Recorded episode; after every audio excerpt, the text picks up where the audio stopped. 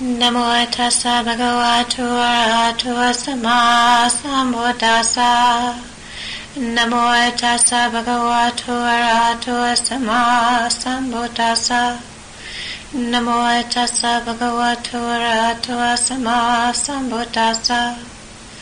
Buddhang dhammang sanghang namasami. So this, this evening in the chanting that we did, um, we started with some recollections of the Buddha, the Dhamma, the Sangha, and then uh, chanted the, the, the Mangala Sutta.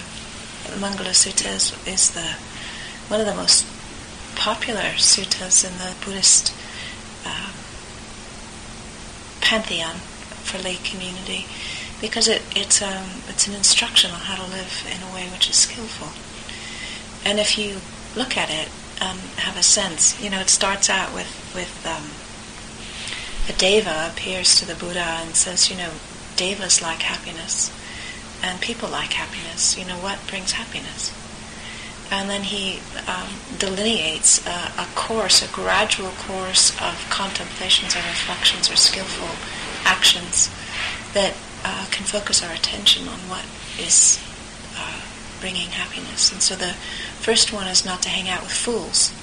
So it's not starting with a, a, a philosophical um, abstract. It's talking about pretty uh, down to earth kind of stuff.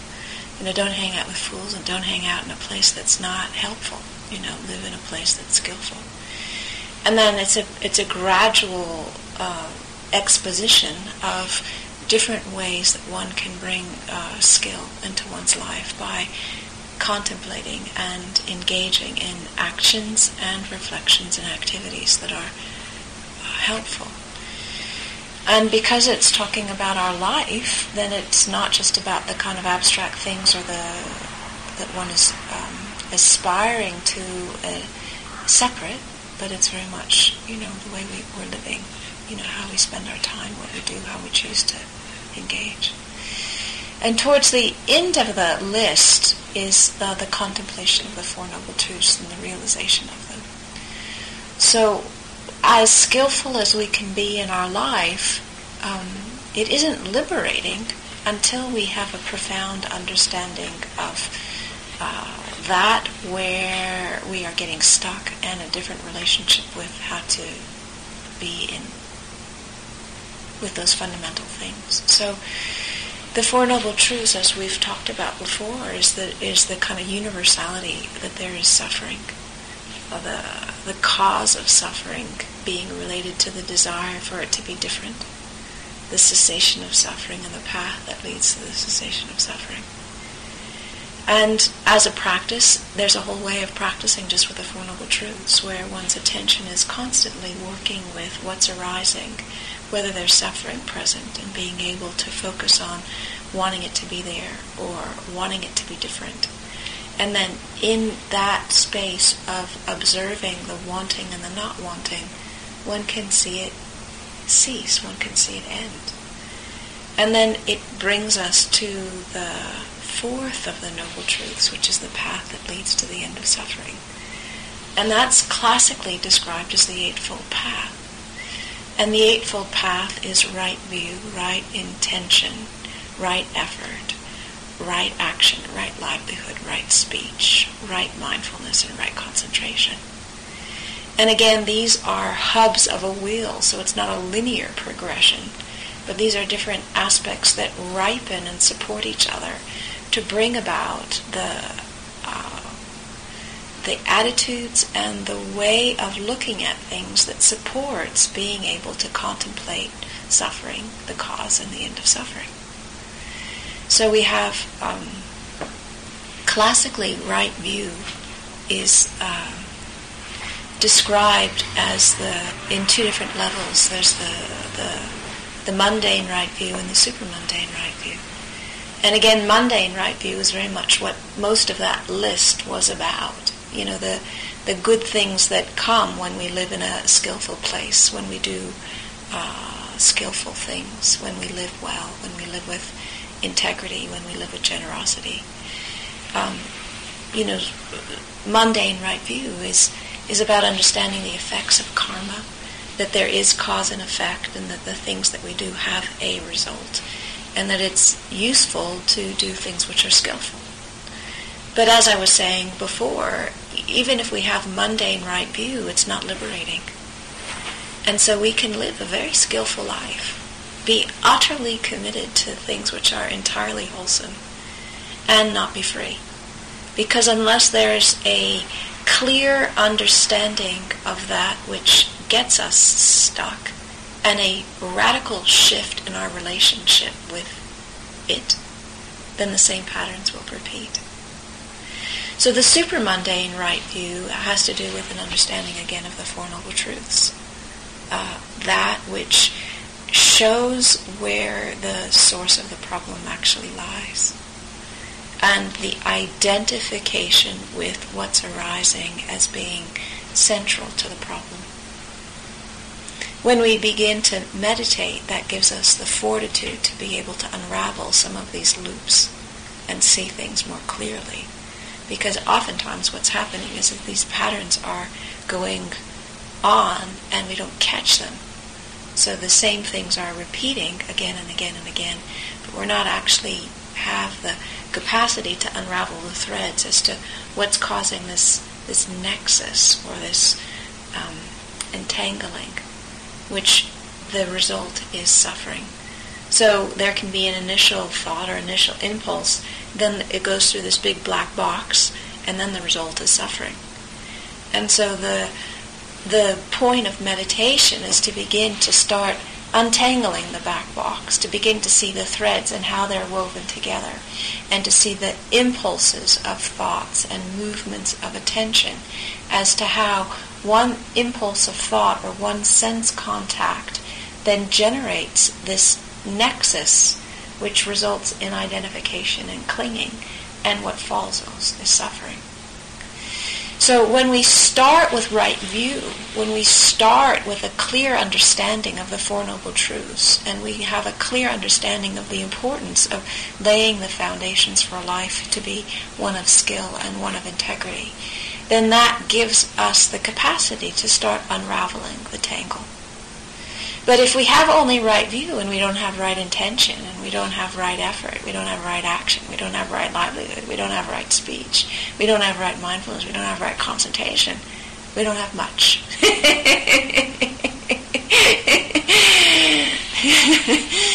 so we need to begin to start looking at, well, what are the other things that are necessary? So with right view, the next thing is right intention. And right intention has three aspects to it. And the first aspect is the intention towards renunciation, the intention towards uh, goodwill, and the intention towards non-harm. So, you know, in, in, the, in, in the intention towards renunciation, you know, one of the biggest things to renounce is the I am. You know, that this belongs to me, this is who I am, and this is what I'm made out of. And that's not precept dependent, you know. That's not only for monastics or people who've gone forth. That's anybody who's a very sincere practitioner. Anytime there's an arising of a thought or a feeling or sensation or a body impulse or a mind movement or a memory, the tendency is to identify, this is what I am. And that movement away from identification is the most profound expression of renunciation that anyone can muster. Shaving your head is nothing. Not having dinner at night is nothing. And even giving up cuddles is nothing in comparison to giving up the sense of I am, you know, and the habitual identification, and grasping with it. Along with the renunciation of I am, there's also, especially in this culture, this incredible overemphasis that if we have what we want, then that's where our happiness lies. And it's a really a, a willingness to begin to look and see, well, actually, that ain't the truth. You know, it ain't the way it is. You know, we can have everything we want, still be miserable as sin. And so, you know, what's needed is to begin to have a more wholesome relationship with the whole world of sense objects, of sensuality, of material objects, of acquisition, of things as well as power and status, and to put that into a right relationship so that we're not constantly striving after stuff which isn't in the end going to be the thing that's going to satisfy us. Renunciation is one aspect of right intention. The next aspect is goodwill.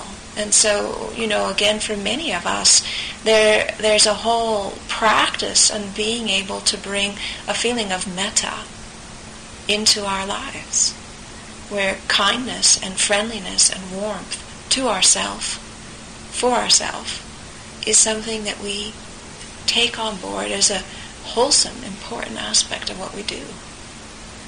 And so there's this kind of, you know, abyss of self um, despair or self-hatred or self lack of self-respect, which is in, endemic in our society. And, you know, we can gloss over that, put a nice bright smile on our face, be incredibly competent at everything that we do. And yet, when we sit with ourselves, it's present. It's present in the harshness or the judgment or the um, inability to just hold attention with kindness towards ourselves. And it's not okay just to gloss over that and just to go on with higher and more inspiring practices. We have to bring kindness and uh, a goodwill, a sense of friendliness to ourselves as a kind of bottom line basis. And then from having a sense of that in ourselves, then we're in a position to be able to share that and spread that outward.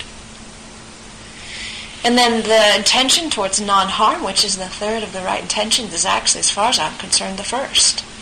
Because when you have intention to non-harm, it sets the stage for everything else to follow. And that, you know, again, is not a small practice. Just to begin to bear witness to the uh, repeated judgment, self-condemnation, the slander, the harshness, the, you know, the depreciative kind of things that go on, and just say, stop stop, stop. This is not serving anybody.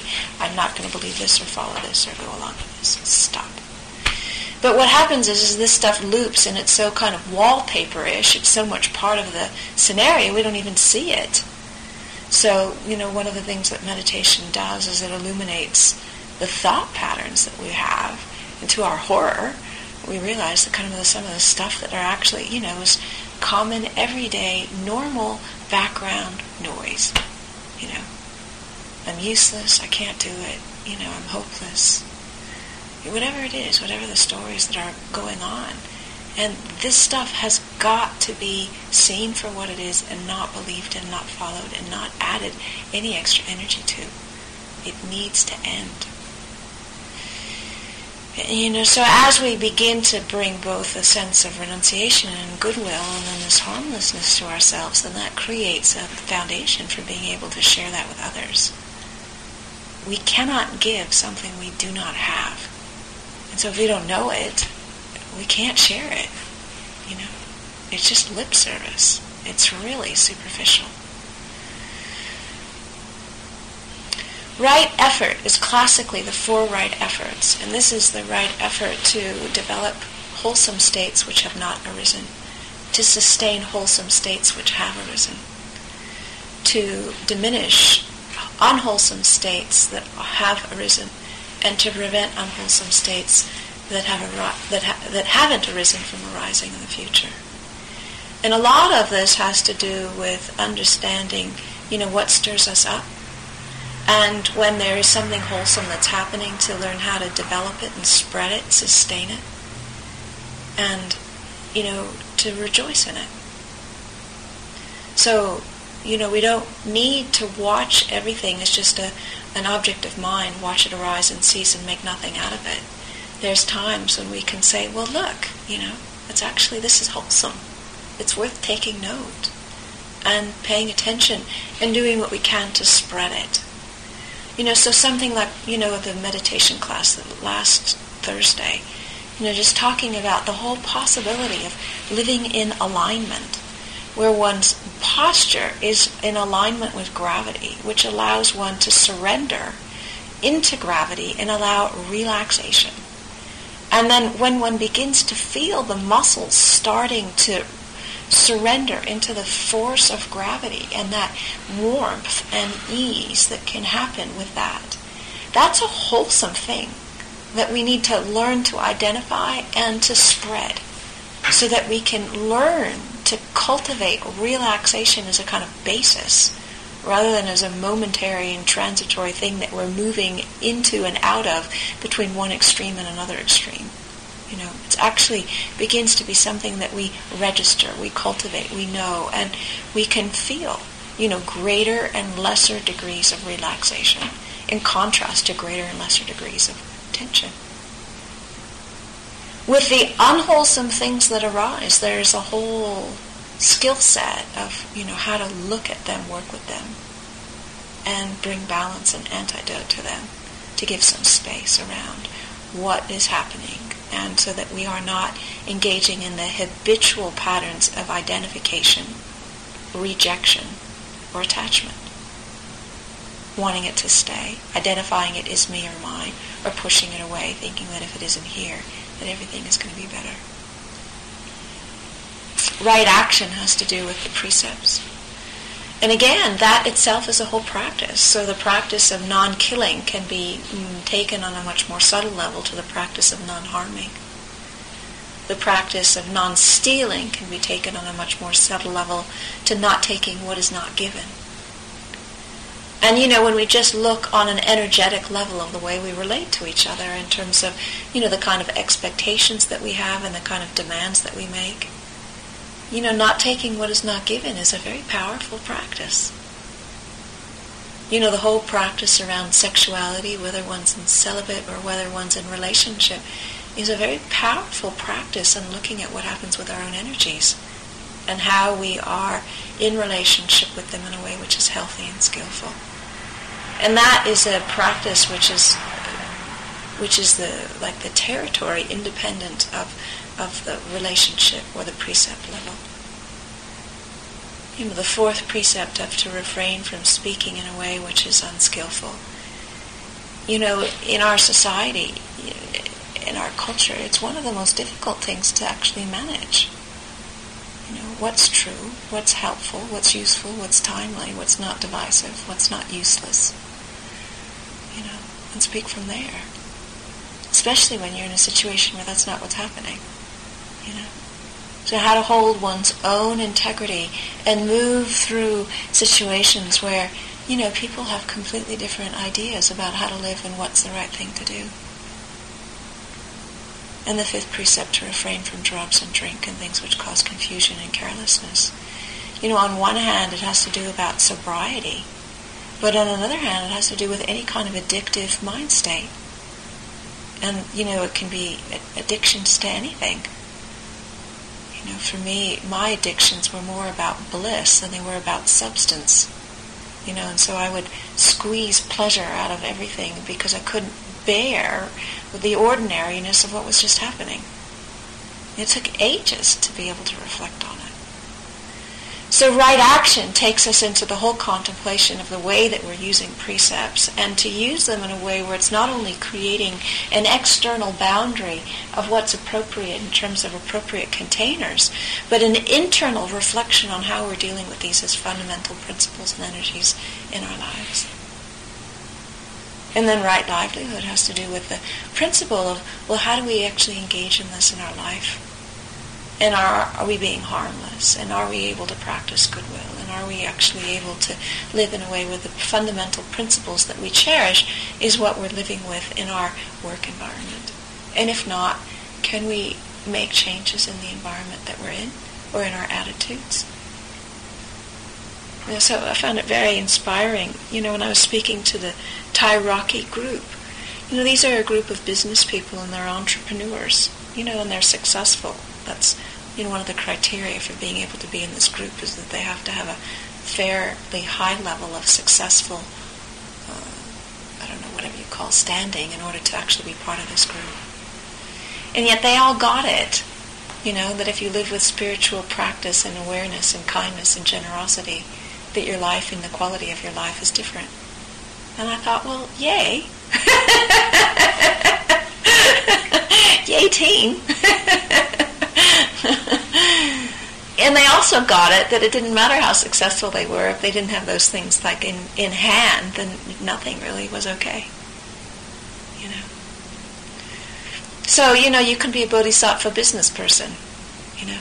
There's no reason why not.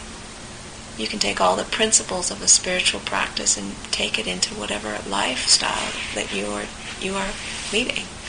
And then there's a whole category around right speech itself. And you know, in in the the monastic discipline, you know, there's codes of conduct and ways of conducting life so that communities are done in a way which is skillful. And the topic that has the most material on it, the most rules, the most commentary, the most everything is right speech.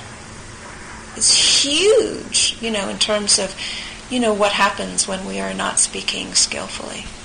And and how to handle feedback and how to give feedback and how to to live in community in a way where we're speaking truthfully, but we're also um, not colluding with unskillful patterns that are present.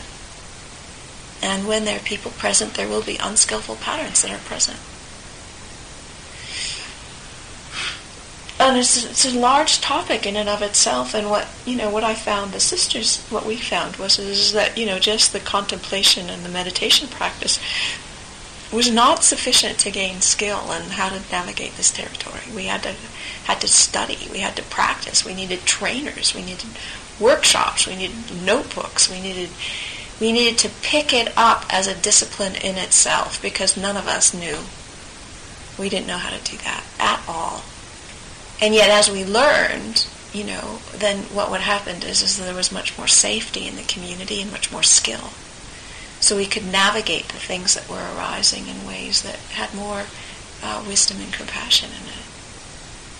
Because the early idea was is just basically shut up and watch your mind, and if you sat long enough on your cushion, everything would sort out. And it like ain't the truth. So in community and partnership and families and work situations, there's times when you get disappointed and frustrated and angry. And it's like there's times when you have to sort it out. But there's a very big difference between dumping and and taking responsibility for one's part in it and negotiating a way of doing something differently that has everybody's best interest at heart. And it takes skill. It's not something that we naturally know how to do, especially in this weird culture, you know, where the kind of, you know, dumping is considered somehow a good thing, you know, not taking responsibility is sort of the norm. You know, it's a high victim blame oriented culture. And so we don't have role models and we don't have any kind of we don't have we don't have much around that gives us alternatives of something which is skillful. Right mindfulness is the four foundations of mindfulness classically. You know, contemplating body, being aware of posture, being aware of breath, being aware of the components of the body, being aware of the movements of the body, contemplating death, being aware of pleasant, unpleasant, and neutral as the second foundation, being aware of the objects of mind as the third foundation, and being aware of all the kind of clusters around which we can group things and identify them, you know, such as aggregates or hindrances or the seven factors of enlightenment or the Four Noble Truths as the fourth foundation of mindfulness.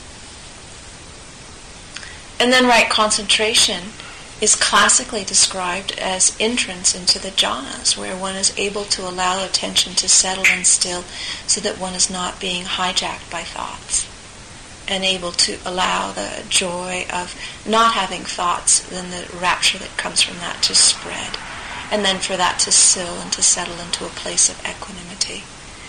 I don't teach that way. And yet, certainly when the attention does become settled and still, when there is the ability to see things very clearly, the power of that then gives um, uh, more potency to being able to see the, the cause and effect relationship of what's happening and to be able to reflect on the identification processes that happen around when weak things arise and there's the identification or absorption or the following of things. And yet the, the pathway with insight meditation and the pathway with concentration, you know, they're, they are similar to a point and then they diverge. And the divergence is, is that in concentration, attention is absorbing into the object. And in insight practice, there's enough settledness to stay present with what's arising without losing the perspective and the discernment that comes from being able to watch change. And together, these eight different wheels of the spoke support being able to bring clarity and attention to what's arising so that there's more ease and well-being both in our kind of mundane life as well as more uh, liberation because we're starting to shift our fundamental relationship with what's arising. So being good is good, but it's not free being free is wonderful, but if it doesn't manifest in goodness in the life, what's the point? You know, they come together. The world that we live in is not separate from the unconditioned freedom we long for. And the unconditioned freedom that we long for is not separate and distinct from the world that we live in and the way that we manifest. They come together. And so, we, you know, we chant this chant, the Mangala Sutta, and the Mangala Sutta is a description of all of this. Very simple language, very easy to follow, about how to begin to put into practice the kinds of things that we need so that our life begins to start moving towards that which is in balance, aligned, wholesome, skillful, and free. And then everyone needs to choose, well, you know, is this something I want or not? You know, how much do I want it? What am I willing to do in order to make this happen? What am I willing to give up? So, enough for this evening. We can stop, have a break. Thank you for listening. To learn how you can support the teachers and Dharma Seed, please visit dharmaseed.org slash donate.